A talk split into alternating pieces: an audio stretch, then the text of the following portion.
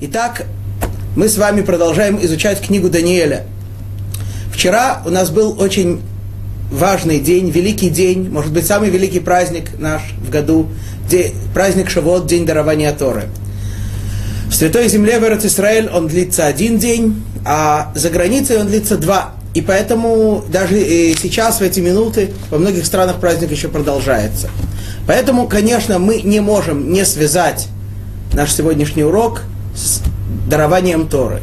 И с Божьей помощью упомянем об этом дальше. Итак, мы с вами начали изучать пятую книгу, э, пятую главу книги Даниэля.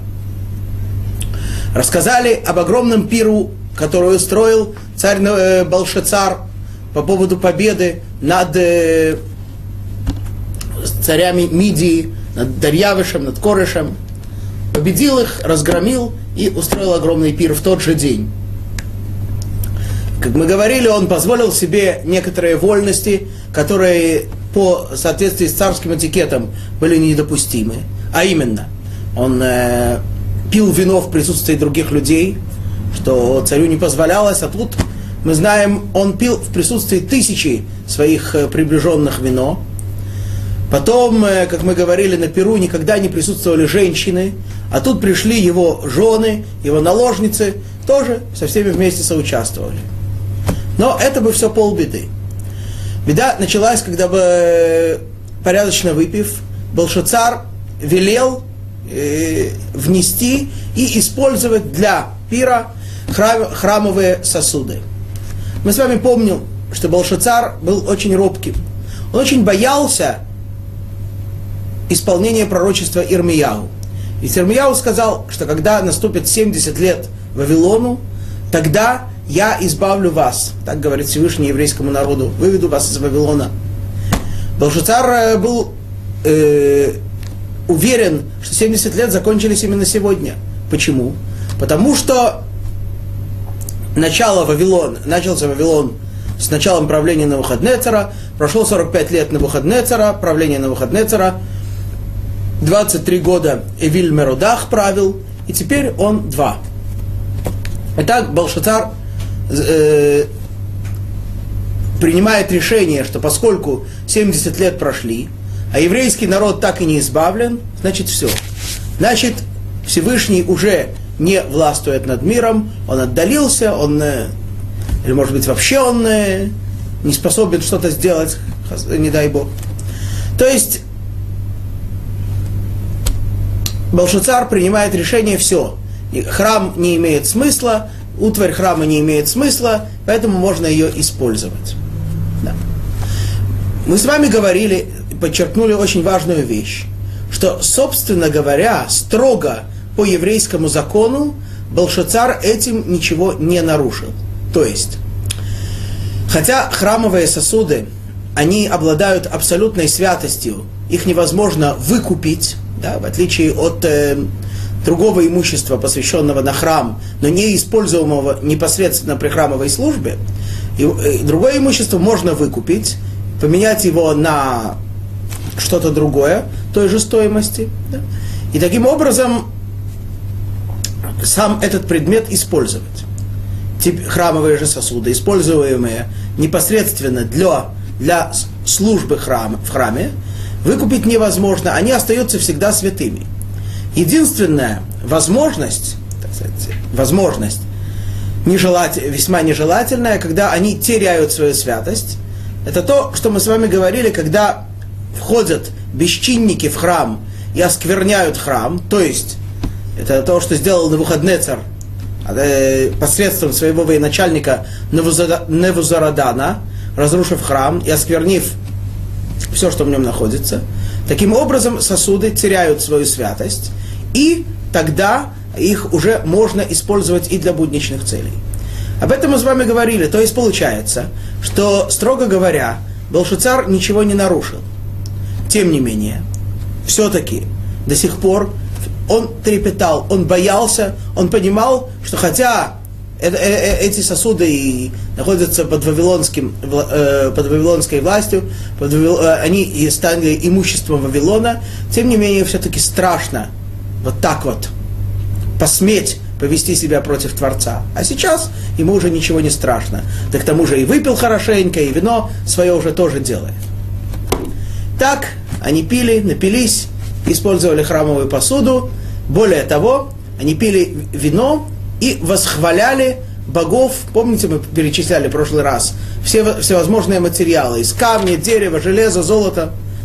Все, все что хотите. Такие, э, этих всех идолов они восхваляли. И вот тогда происходит чудо. Чудо, которое могли бы мы подумать, что им привиделось с пьяну, однако было несколько подтверждений тому, что это не было видением, не было пьяной галлюцинацией, а именно, что на стене, высоко на стене, напротив светильника, напротив лампы, в том месте, где рука человека достать не может, потому что потолки высо, это высоко было, появляется рука, только рука, причем, как мы с вами говорили, все остальные видели, кроме царя, видели только пальцы руки, а царь видел всю кисть, но не более того. И эта рука пишет что-то, что никто не может прочесть, никто не может понять. Рука исчезает, царь моментально трезвеет, призывает всех разъяснить, что же тут произошло, однако никто растолковать это не может. Более того, никто даже прочитать не может. Когда мы говорим, что кто-то что-то не может прочитать, это может быть по нескольким причинам. Человек может вообще не знать букв. Человек может знать буквы, но не знать, как они складываются в слова. Человек может понимать в отдельности каждое слово, но не уметь составить предложение из него. Все это называется, что человек не умеет читать. Так вот, открывают нам мудрецы, что они вообще даже этих букв не знали и не понимали, что же здесь вообще написано. Тем более, что не могли составить их слова, поэтому все предлагаемые варианты, что написано то-то, что имеется в виду то-то, было не более чем выдумкой, и сами колдуны, звездочеты, маги и все прочие специалисты подобных профессий, и сам и царь Белшицар это все прекрасно понимали. Итак, царь отчаялся, он понимал, что нет выхода из положения, ведь э, как можно, ведь э, это что-то связано с высшими силами. Высшие силы что-то царю сообщают. И даже если бы они хотя бы понимали, о чем речь, могли, могли, могли бы как-то предостеречься, могли бы что-то сделать, что-то изменить, тут ничего не сделаешь. Белшицар боится, его приближенные трепещут. И тут приходит ему на помощь царица. Да? Помните, вы говорили, что царица говорит, а чего ж ты так испугался? У тебя же есть человек, которого твой папа или дедушка на выходные царь назначил самым главным в этой области, и тебе бы его в первую очередь и следовало призвать. И вот он, э, ему помнишь, он ему все такие самые крупные сны разгадывает. Ну тут не сон, конечно, но все равно это та же отрасль. Может быть, э, он тебе и сейчас разгадает. Итак, э, Белшицар призывает Даниэля и, раска... и начинает его, во-первых, хвалить. Он говорит ему, я знаю, что ты человек из э, иудейского изгнания, а он подчеркивает ему иудейское изгнание, говоря тем самым, что было два основных изгнания. Первое – изгнание с царем Иояхином. Второе – изгнание с царем Циткияру евреи, которые были изгнаны первый раз, то есть еще до разрушения храма, они считались очень важными, очень значительными в глазах э, вавилонской публики. Поэтому его, да, только поэтому их очень уважали. А в отличие от них, те, которые были, были изгнаны во второй раз, они не заслуживали уважения у вавилонян. Поэтому Балшицар ему говорит Даниэлю, вот ты, значит, из первого галута, из первого изгнания, ты уважаемый человек. Более того, мы видим, что ты уважаемый человек, э, видели, что в тебе находится Святой Дух, ты можешь разгадать сны, разъяснить всякие вещи. И вот теперь, видишь, какое дело. Вот появилась рука, написала там что-то на стене. Никто не может объяснить, что же тут происходит. Но э, Балшуцар не, не хотел сказать Даниэлю, что вообще никто не может ничего прочитать, даже букв не знают, потому что все-таки как-то неловко было так сказать. Но Даниэль это прекрасно понимает, и вот перед Даниэлем ставит Белшицар задачу разъясни, прочитать то, что написано, и разъяснить. На этом мы с вами остановились в прошлый раз. Итак, что же отвечает Даниэль на выходные цару? Пятая глава, 17 стих. Бедаин аней Даниэль, ואמר קודם מלכה, מתנתך לך להביין, ונבזבייתך לאחורן רב, ברם כתבה אקרי למלכה ופישרה הודיני. Тогда отвечал Даниэль и сказал царю, «Дары твои пусть будут у тебя, и награды твои отдай другому». А надпись я прочту царю, и смысл поведаю ему». Даниэль э, э, вроде бы отвечает очень дерзко царю. Оставь себе подарки, я, не нужны мне твои подарки, не нужны мне твои почести. А, на выходные, а Белшицар предлагал, так сказать, весьма, как говорят сейчас, конкретные награды и очень немалые.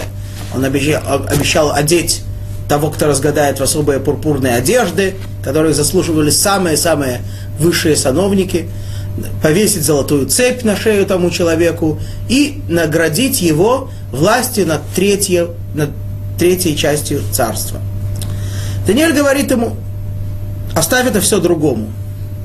Но на самом деле Даниэль не дерзил. Он сказал, ему, он сказал царю так, смотри, ты мне предлагаешь такие дорогие вещи. Я не считаю себя вправе получить все это. Поэтому ты, пусть это все останется у тебя. И ты распорядись этим всем так, как считаешь нужным. Если ты дашь кому-то другому э, в результате того, что я разгадаю со, э, надпись, ты дашь кому-то другому эти подарки, у меня не будет никакой ни претензии, ни зависти к ним, ничего. Смотри, что ты от меня, собственно говоря, просишь? Прочитать текст и объяснить то, что там написано. Понятно, что если человек не умеет читать, то, конечно, для него это выглядит э, невыполнимой задачей. Но если человек умеет читать, и всего-то навсего от него просят прочитать несколько слов, ну так э, что ж тут такого великого, за что нужно давать такие огромные награды? Прочитать, объяснить, что написано. Мелочь. И, пожалуйста, я тебе сделаю. Более того, я, так сказать, состою на царской службе, я подчиненный царя, и в мою задачу входит докладывать царю обо всех э, важных государственных делах, которые, которые в моем ведении, то, что я знаю. Если я сейчас могу прочитать и объяснить то, что написано здесь, то это моя обязанность доложить царю, так что это входит в мою работу. Так что ничего за это платить не надо. То есть Даниэль говорит Белшуцару, что награда полагается не за то, что я сделал что-то, что никто кроме меня сделать не может, а действительно за труд. Да. Сегодня часто бывает, пойдешь там к нотариусу или что, какую-то печать поставить. Что такое мелочь, секунда? Берут огромные деньги, за что? Вот Даниэль говорит, не за что тут платить. Это же мелочь какая-то. Прочитать и объяснить, что надо. Итак, Даниэль начинает рассказ, начинает объяснение, сделав делая небольшое вступление. 18 стих. Ант Малка. Элага ила малхута урвута викара вегадра яв левнавуходнецар авух. Ты царь, Бог Всевышний, дал царство и величие, и честь, и славу на выходные цару отцу твоему. Да, мы говорили с вами, что отец может быть в прямом смысле, отец может быть отец отца, дед. Даниэль говорит на Белшацару, в результате, в результате чего ты стал царем. Почему ты царь? Потому что Всевышний наделил твоего отца или деда чем? Во-первых, царством, то есть он воцарился. Хотя на выходные царь, мы знаем, вовсе не был из царской семьи, не унаследовал царство, а сам его построил. Он был у Санхирива, царя Ашура простой солдат. Тем не менее, Всевышний наделил его царством. Во-первых. Во-вторых, величием. Ну, хорошо бы он был маленьким царем, над одним царством правил. Всевышний отдал ему в руки все, э, все остальные царства. Все подчиняются ему. Более того, его царство стало обладать честью, славой, Другие комментарии говорят, что эти слова значат даже восхищением. Все восхищались перед э, мощью и величием этого, э, этого царства. Далее, 19 стих.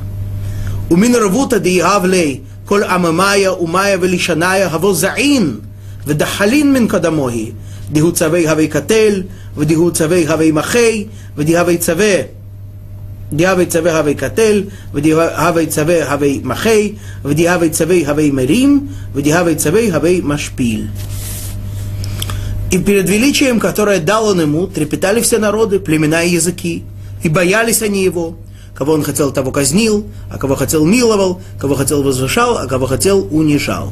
Да. Так, более того, говорит ему Даниэль, э, бывают цари, которые имеют огромную власть, владеют над многими странами, над многими царствами. Их царство очень великое, очень э, привлекательное, тем не менее. Э, царь не, не, обладает абсолютной властью, да, так, так сказать, конституционный монарх, есть парламент, есть э, дума, есть совет, э, советники какие-то, какие-то военачальники. Царь не может самостоятельно принимать решения. Здесь было не так. Но Мухаднецар был, в кавычках, абсолютным монархом. Почему в кавычках? Потому что абсолютная власть только у Творца. Вот. Но людям виделось это как абсолютная власть. Кого хотел миловал, кого хотел казнил, что он это сам решал. Вот так, такой огромной властью огромной и количественно, и качественно наделил Всевышний на. Это рассказывает ему Даниэль.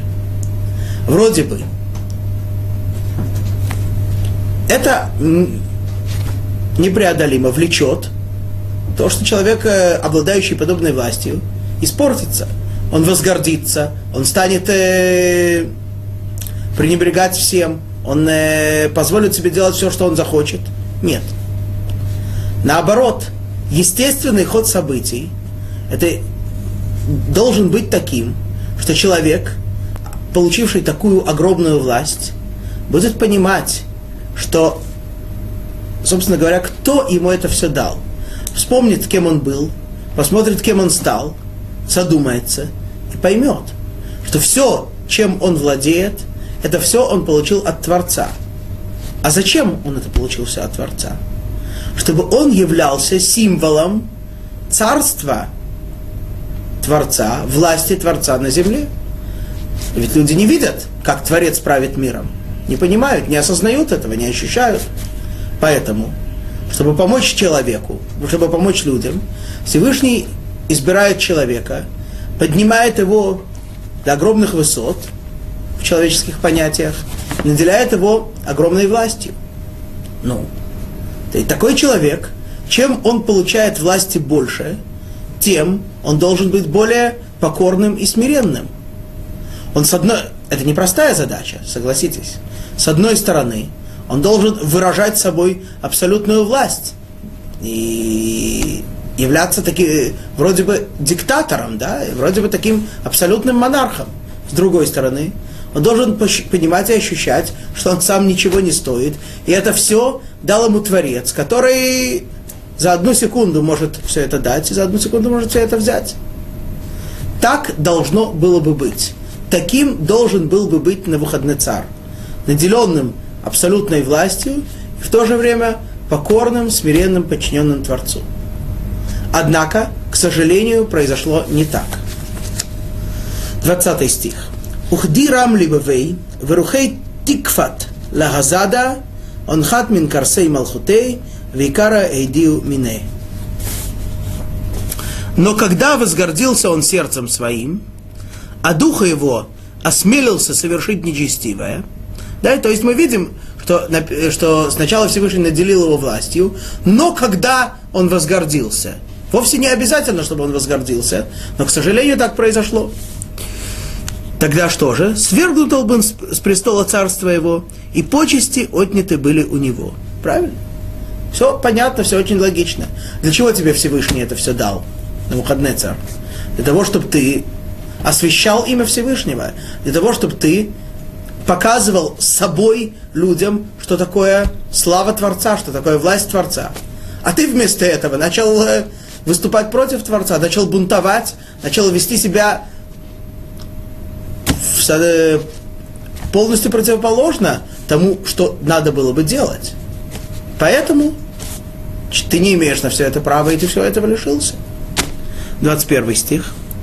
Умин бнея наша, трид, в либевей им хейвата, шавив, в им адарая медоре, изба которин и таамуне, ומטל שמיא גשמי אצטבה, עד דידע דשליט אלהה אילה במלכות אנשה, אנשה, Ульман ди Ицбе Яким Алла.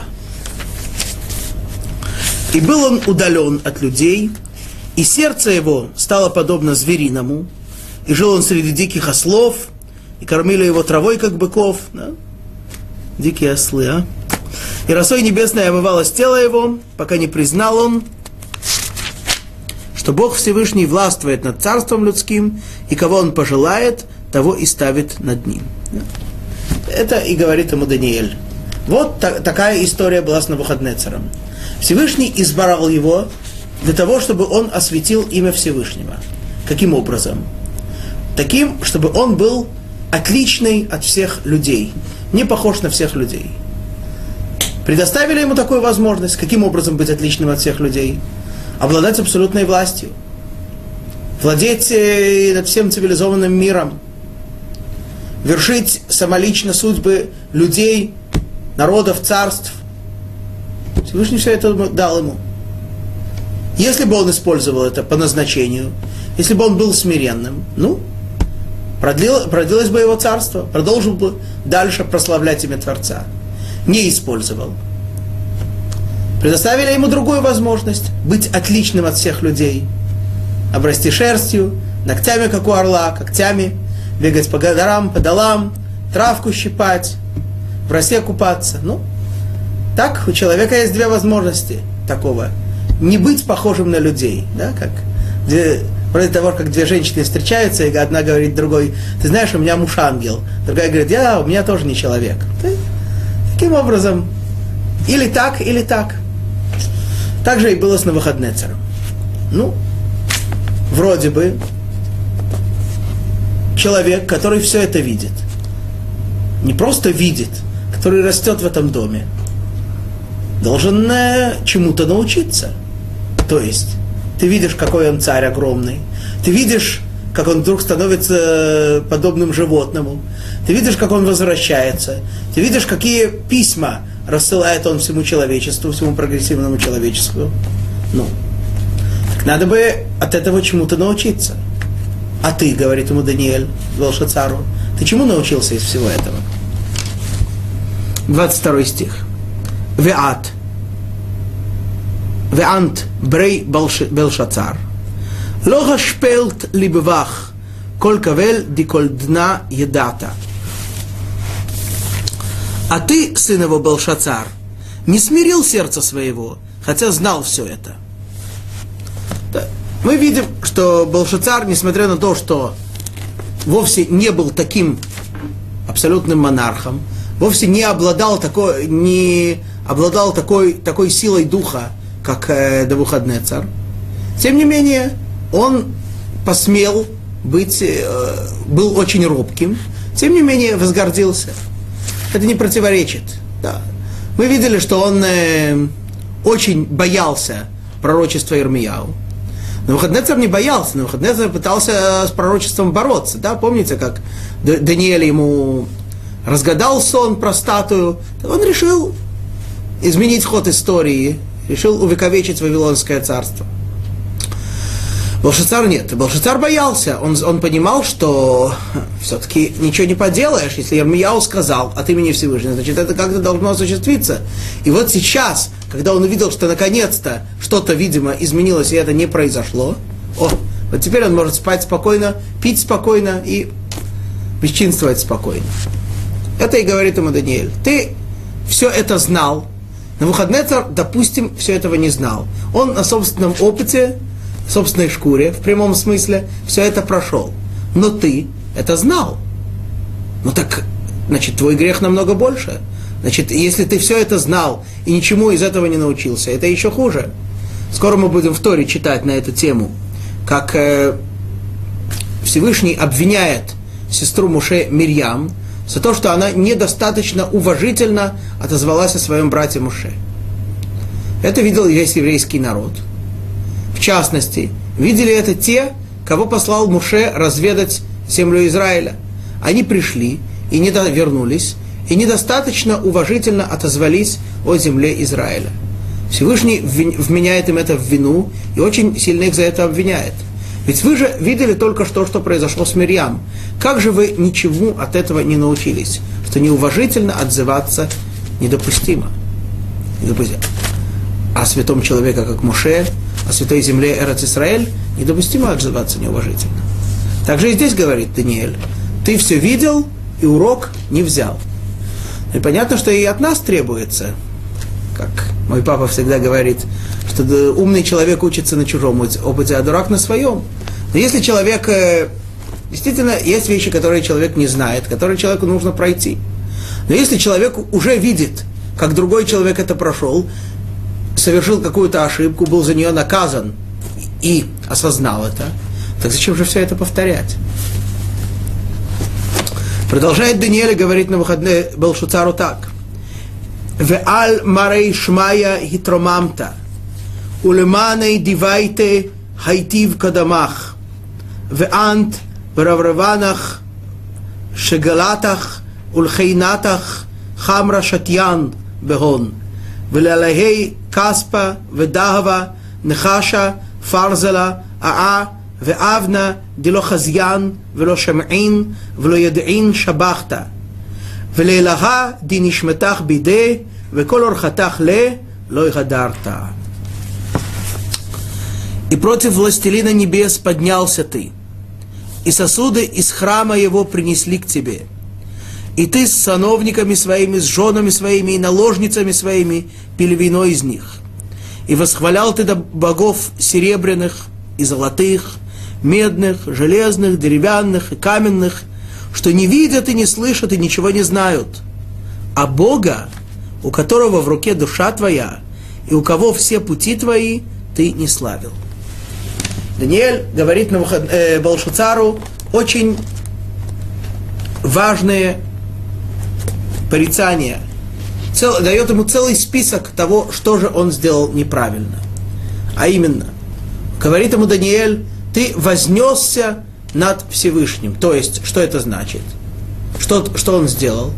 Вот ты, видя, что произошло с Навуходнецером, осмелился подумать, просто подумать, вот, Всевышний сказал через Ирмияу какое-то пророчество, и оно не исполнилось. Да? То есть, как бы, то, что пророк говорит, это не, не такую уж большую ценность имеет, это может быть, может исполниться, может нет –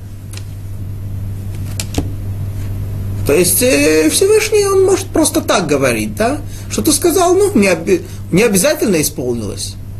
Смотри, какая наглость. Как ты относишься к словам, творца, к словам владыки миров, влады, владыки небес, творца, творца? Как ты, можешь так, как ты можешь себе такое позволить? Это во-первых. Во-вторых, ты используешь, используешь его священные сосуды, используешь храмовую посуду. Скажет, э, сказал бы ему Белшицар, а что такого? Я что-то нарушил? Ваша, ваша Тора это разрешает. Тора это разрешает. Но ты, царь, должен быть смиренным. А то, что ты сделал, противоречит смирению. Ты... Мы говорили с вами, что никто в то время не позволял себе подобного даже в отношении а, друг, других религий. Не было такого, что кто-то мог позволить себе использовать что-то для своих бы, быти, бытовых нужд, что-то, что применялось для той или иной религии, того или иного вида идолопоклонства. Тем более по отношению к э, тем, что связано со службой Творцу земли и неба, Творцу миров. Более того, не просто ты это использовал, ты пил из этих сосудов вино, которое пьянит, которое затуманивает разум, которое вообще отдаляет тебя от понимания всего того, что происходит – не просто ты пил, а и твои, э, ладно бы только ты, а и твои сановники, и жены, и наложницы, то есть даже те, которые, с которыми тебя связывает только ни, низкие плотские вожделения, для них ты использовал сосуды из храма. Более того, смотри, какую ты глупость делаешь, говорит ему Даниэль. Ты начинаешь восхвалять кого? Ладно бы восхвалял э, великих людей, там, не знаю, художников, писателей, народных артистов. Ты кого восхваляешь? Богов из камня, из дерева, из серебра, золота. Ты используешь посуду, которая предназначена для службы Творцу, для восхваления чего? Другой такой же посуды. Э, статуэтки золотые, серебряные. Смотри, какую ты глупость делаешь. Они что, что-то могут? Они не видят, не слышат, ничего не знают. Стоят истуканы. Ну так нашел, нашел кого восхвалять. Но это еще не все. Даниэль упоминает ему самый страшный, заключительный последний грех. Да, ты, ты все это сделал, ты все осквернил, ты прославлял этих идолов. Но ты самое главное забыл.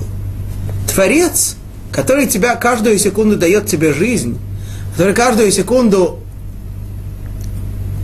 наделяет тебя возможностью дышать, понимать, думать, видеть, слышать, который ежесекунду наделяет тебя здоровьем, разумом, возможностью исполнять его волю и возможностью не исполнять его волю, которую ты таким очень успешно применил, и его ты не прославил.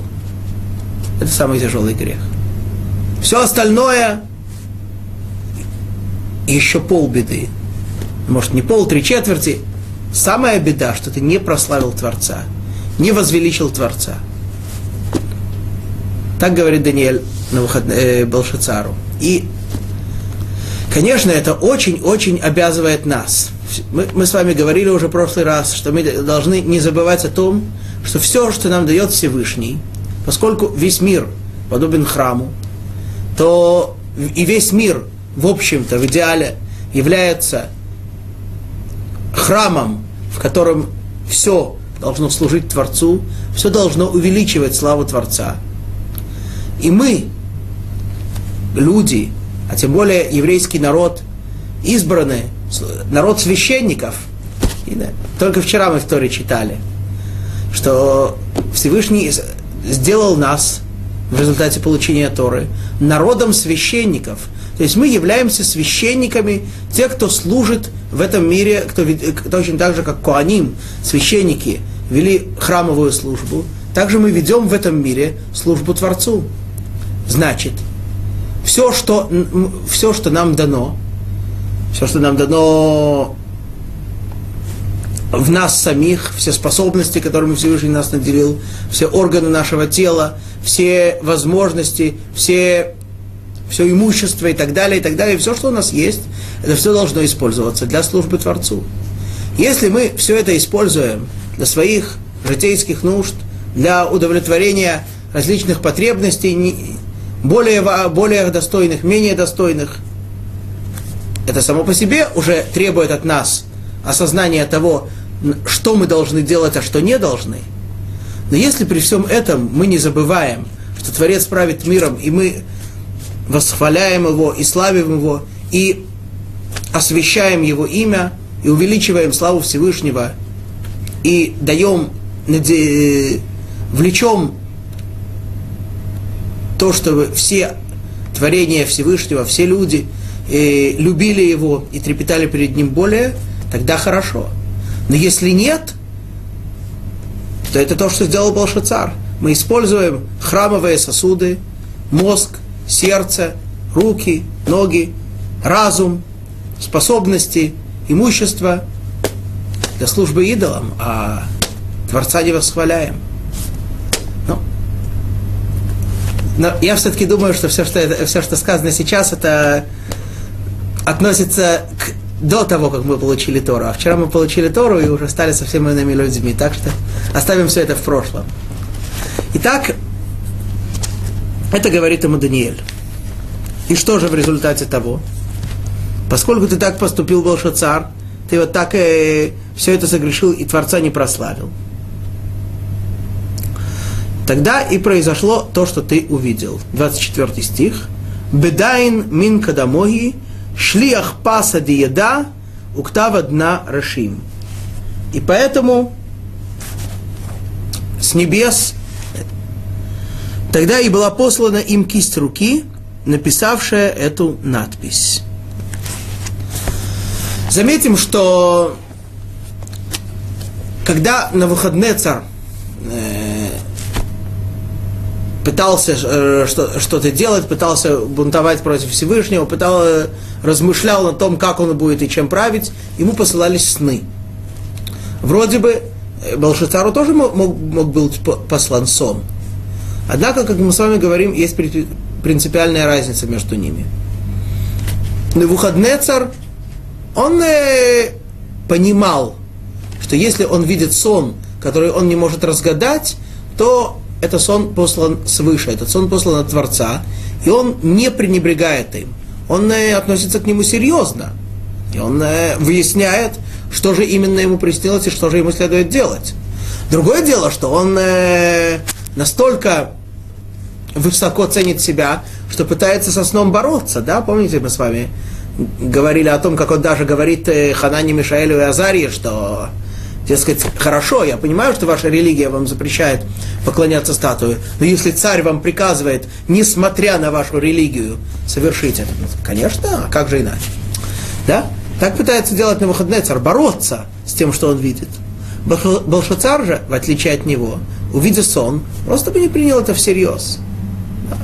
Поэтому ему нужно было явное чудо, ему нужно было явно продемонстрировать, что же именно появляется рука, и чтобы ни у кого не было сомнений в том, что это было на самом деле.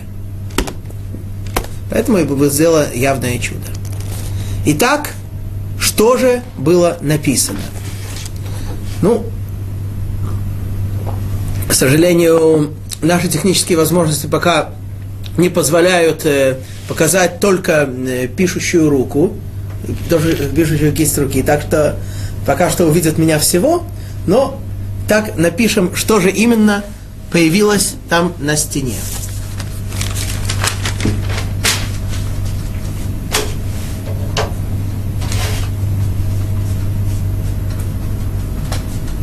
Тут тоже как раз лампа недалеко, только доска невысоко, что смогу писать. Не думайте, это не я там писал. Это ангел Гавриэль.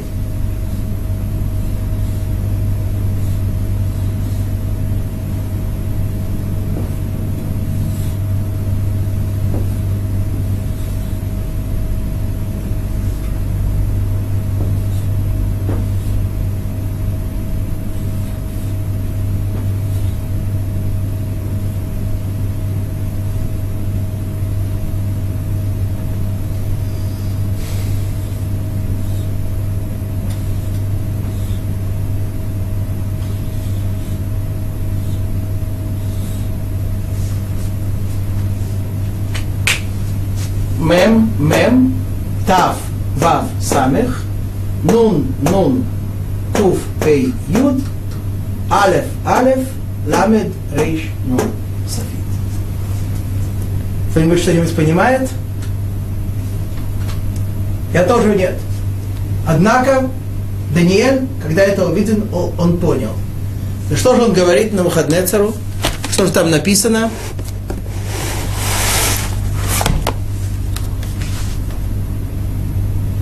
25 стих. Удна ктава дирашим мней мней ткель уфарсин. И вот надпись, которая была начертана Мней, мней, текель уфарсин. Тот, кто знает иврит, и тем более арамит, понимает, э, не, не, задает вопрос, а где здесь что-то написано? Однако, объясняют наши мудрецы, что Даниэль понял, что читать следует не по строчкам, а по столбцам. Стелим это вот так на столбцы. Здесь хвост, не мешал. А здесь выпишем это отдельно.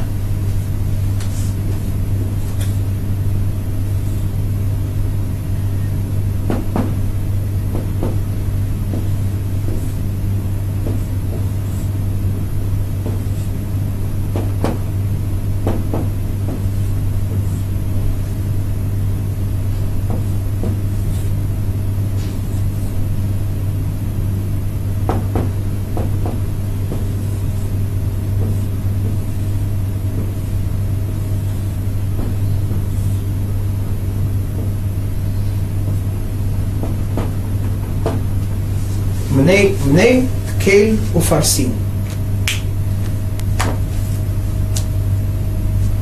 Вот так, по столбцам это читается. Вопрос, который возникает, если и так никто ничего не понимал, так никто не мог ничего прочитать, зачем же нужно было написать именно по столбцам? Видимо, для того, чтобы все поняли раз и навсегда, что даже если кто-то что-то хочет придумать, все, нет никакой возможности. Ну и что же это значит? Продолжает Даниэль и сразу разъясняет свои слова Балшицару. Дна пшар милта. Мней мна элага мальхутах вегашлема.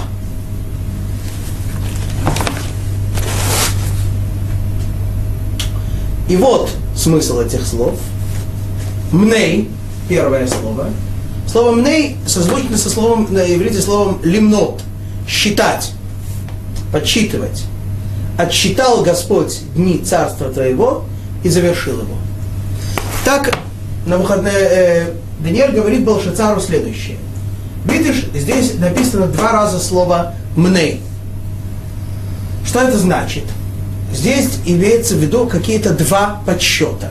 Какие же именно два подсчета? У пророка Ирмияу, с одной стороны, сказано то, о чем мы говорили, что еврейский народ будет, э, что Вавилону будет 70 лет. Еврейский народ будет под властью Вавилона 70 лет. Именно под властью Вавилона. Вот. С другой стороны, написано, опять-таки у пророка Ирмияу, что, еврей, что царствовать будет, все будут подчиняться не только на выходные цару, но и его потомкам. То есть э, получается такая, как бы, такое как бы противоречие. С одной стороны, должно пройти 70 лет, с другой стороны, это должен быть на выходные царь и его потомки. Что же произойдет, если 70 лет уже прошли, а потомки еще продолжают царствовать? Продолжится их царство или нет? Это первый подсчет. Второй подсчет – да, э, это то, что он говорит, что вроде бы завершились дни царства Вавилонского. С одной стороны, продолжается царство потомков, поэтому подсчет еще, счет еще идет. С другой стороны, 70 лет Вавилонского царства завершаются. Итак, что делать в подобной ситуации? С одной стороны, надо завершить царство, с другой стороны, надо его продолжить. Говорит Даниэль ему, а на это указывает следующее слово «ткель». Слово «ткель» на арамейском э, созвучно с ивритским словом «лишколь». «Лишколь» – это значит «взвешивать». Итак, кто-то что-то взвешивает. А именно, следующий стих, 27. Ткель, ткильта бемозная, веиштакахта Ваиштакахат хасир. Переведем. Такель, взвешен был ты на весах и оказался облеченным. Комментатор дает немного иной перевод, что поскольку вот э, существует подобное как бы противоречие, то необходимо взвесить все, что происходит. Итак, чаша, какая, чаша, э, какая чаша будет тяжелее? Та, которая говорит, что царство Вавилона должно закончиться, и та, которая говорит, что потомки э, Навуходнецера должны продолжать править. Это зависит от того, какими будут эти потомки. То есть, в общем-то, тоже здесь переведено верно, взвешивают и потомков тоже. Оценивают себя, взвешивают себя. Достоин ты продолжать царствовать или нет? Говорит Даниэль ему нет. Вейштакахат хасир. Хасир – это от слова хасер, недостаточный. Ты неполноценный, недостойный, недостаточный. Почему? Почему? Понятно почему. Ты использовал, потому что я тебе сказал только что, ты использовал храмовую посуду. Неважно, что это можно, нельзя, но ты заслуги не, не заслужил дальше царствовать. Ведь здесь все на чаше весов, все чуть-чуть склониться не в ту сторону, и все. Для этого нужно было бы сделать что-то более достойное. А ты повел себя вот так, значит, потерял это. И в результате этого ну, фарсин. Что такое парсин? Следующий стих 28. Прес присат малхутах вигават лемадай уфарас.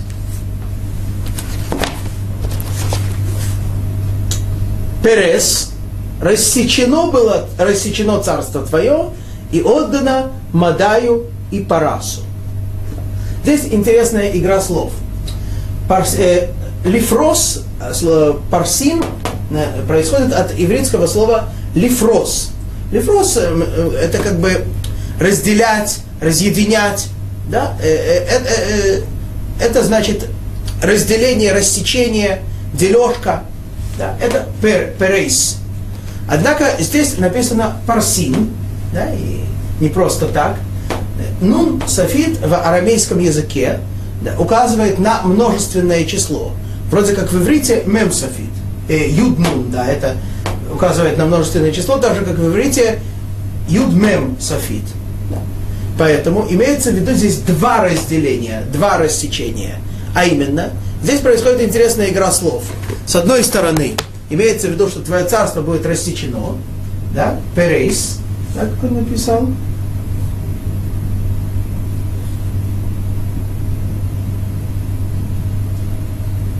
перейс. С другой стороны, это слово однокоренное со, с названием царство, которое будет после Вавилона, а именно Парас, Персия.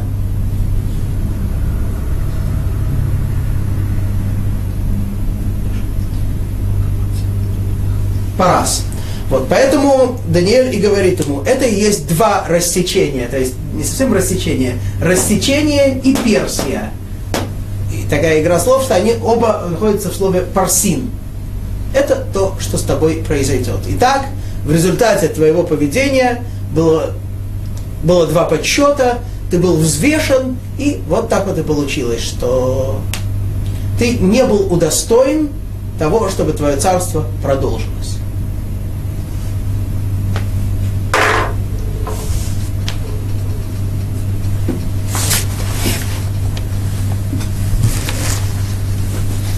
Так, это слышит Белшицар, однако понимает, что все э, очень, в общем, нежеланная, неприятная ситуация.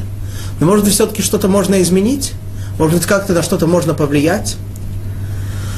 То есть э, э, Даниэль сказал Белшицару, что мне от тебя ничего не надо, мой, мой долг это объяснить, и вот я тебе все это рассказал и объяснил. Что теперь делает Белшацар? 29 стих. Бедайн Амар Белшацар, Велбишу Даниэль Аргевана, Вамниха Дидагва, Альцавре, Вахризу Алои, Ди Левей Шалит Тлата Бемалхута. Тогда приказал Белшацар, и одели Даниэля в пурпур, а на шею ему надели золотое озерелье, ожерелье и провозгласили, что будет он властелином Третье Царства. Белшицар решил, что все-таки еще можно как-то повлиять. Может быть, сейчас, несмотря на то, что Даниэль сказал, что ему никаких подарков не надо, может быть, стоит ему польстить. Все-таки царь сказал, поэтому дает ему эти подарки и просит его, знаешь что, пожалуйста, пойди помолись. Помолись за меня, попроси, может быть, что-то изменится. Отвечает ему Белшицар, нет, э, отвечает ему Даниэль, нет. Еще уже не поделаешь. Вышло постановление, все было уже взвесено, вынесено, и вот уже написано, тебе просто сообщили приговор, не более того.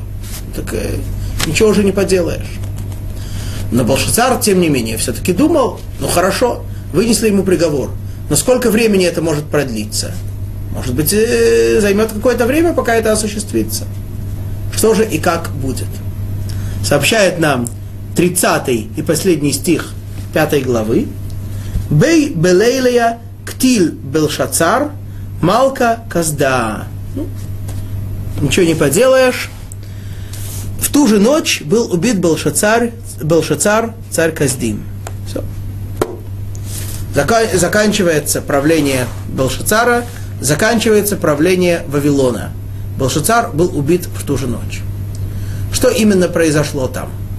Почему его, кто его и как убил? Есть разные мнения на этот счет.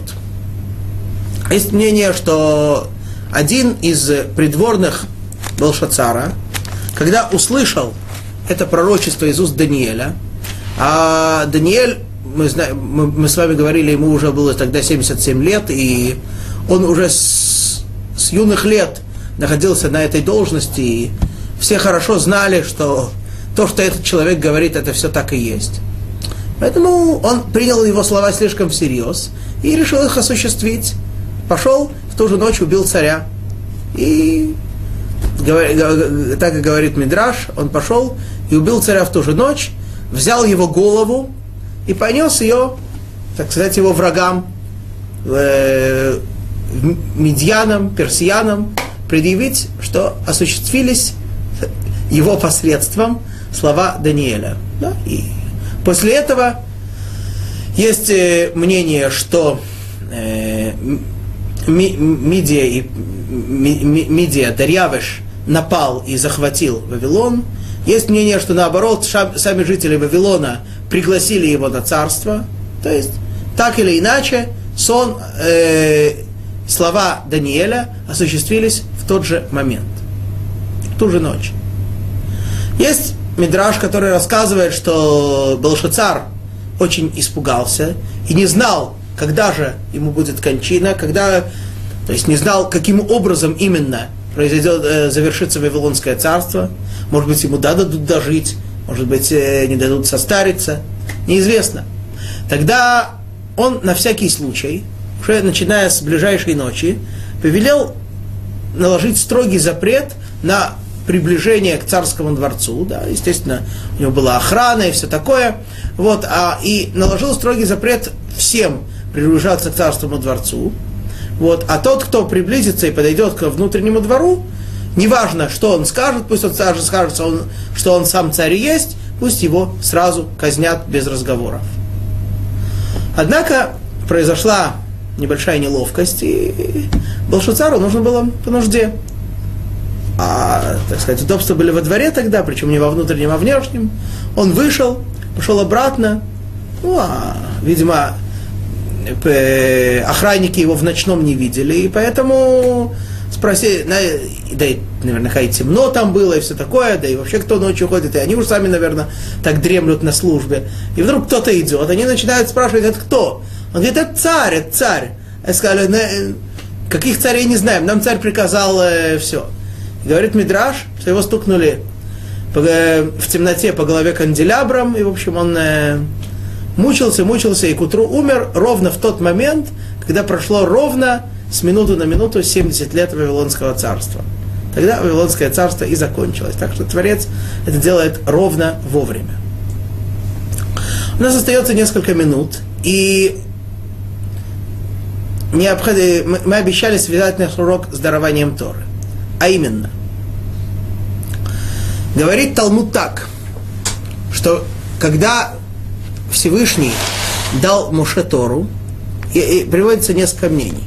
Одно мнение говорит Талмуде так, в Таркате Санедрин, что когда Всевышний дал евреям Тору, то, он, то она была написана на святом языке, но шрифт был иври. Иври имеется в виду то, что называется сегодня хананейское письмо. Так была дана Тора. Потом, когда, пришел, когда наступило время э, начала второго храма, завер, э, Вавилонский Галут и начало второго храма, тогда Всевышний снова дал через Эзру, руководителя еврейского народа, который вернул евреев из Вавилонского Галута, дал им Тору на святом, на арамейском языке, но со священным шрифтом, то, что называется ашурит. Да. Э, те буквы, которые у нас есть сейчас в, э, в книгах Торы. То есть евреям была предоставлена возможность как бы, выбора, и евреи избрали для себя святой язык и вот этот э, ктав ашурит, шрифт, которым сегодня написана Тора, который, 22 э, буквы, которые мы сегодня используем. Говорят, говорит Талмуд, есть, Тора нам сообщает о том, что шрифт должен был поменяться. когда э, Тора, Тора дает э, законы царя еврейского, там Тора говорит, что царь должен написать себе «Факатавлю это Мишнеа Тора». Что значит Мишнеа Тора? Есть объяснение, что имеется в виду, что царь должен написать себе две книги Торы. Однако там Талмуд дает объяснение, что слово «мишней» происходит от слова «шинуй» – изменение. То есть э, царь должен написать себе Тору, в которой потом будет в ее шрифте некоторое изменение. И так в книге Эзра действительно сообщается, что имеется в виду, э, что буквы были из ктав ништеван. Ништеван значит, опять-таки, связанное со словом шиной, э, изменение, шрифт был изменен. Вот. И, и действительно так было, и говорит Талмуд, что вот эта надпись, которая появилась на стене, и никто ее не мог прочитать и разгадать, эта надпись и была написана вот этим новым шрифтом, буквами, э, шрифтом Ашурит. Есть другое мнение, что шрифт не был изменен. То есть до того, как, э, до того, как Эзра привел евреев из Вавилонского Галута, то Тора была, э, на, э, Тора и все святые книги были написаны кнаанейским шрифтом. Единственное место, где были священные буквы того шрифта, который мы используем сейчас, это скрижали завета. Это единственное было место. И действительно, э, там были именно те буквы, которые сейчас у нас. В частности, говорит Талмуд, что поскольку в скрижалях завета буквы были прорезаны насквозь, а есть у нас две буквы, в которых э, есть внутри как бы дырка, и, по, и получалось, что внутренность должна каким-то образом висеть. Говорит, это, это э, э, буква в конце слова мем и буква самих, говорит Талмуд, что две эти буквы действительно чудесным об... две эти буквы чудесным образом э, их внутренности висели. Вот. То есть получается, что вроде бы во время того, как еврей, когда еврейский народ вернулся из Вавилонского Галута, то они удостоились того, что священный священный шрифт, ашурит, который, что, который значит дословно счастливый шрифт, да? шрифт, каждая, каждая часть, каждый уголок буквы которого имеет особый смысл, он пол, пол, пришел в еврейский народ и распространился именно когда еврейский народ вернулся из Вавилонского Галута, именно когда в основном начала развиваться не письменная, а устная Тора. Ну, это вкратце э, то, что связано с этим шрифтом. Итак, мы с вами завершили пятую главу книги Даниэля, расстались с Белшацаром, и в следующий раз у нас будет уже тот же Даниэль, но уже новый царь. До встречи через неделю. Шаббат шалом, бехольтув.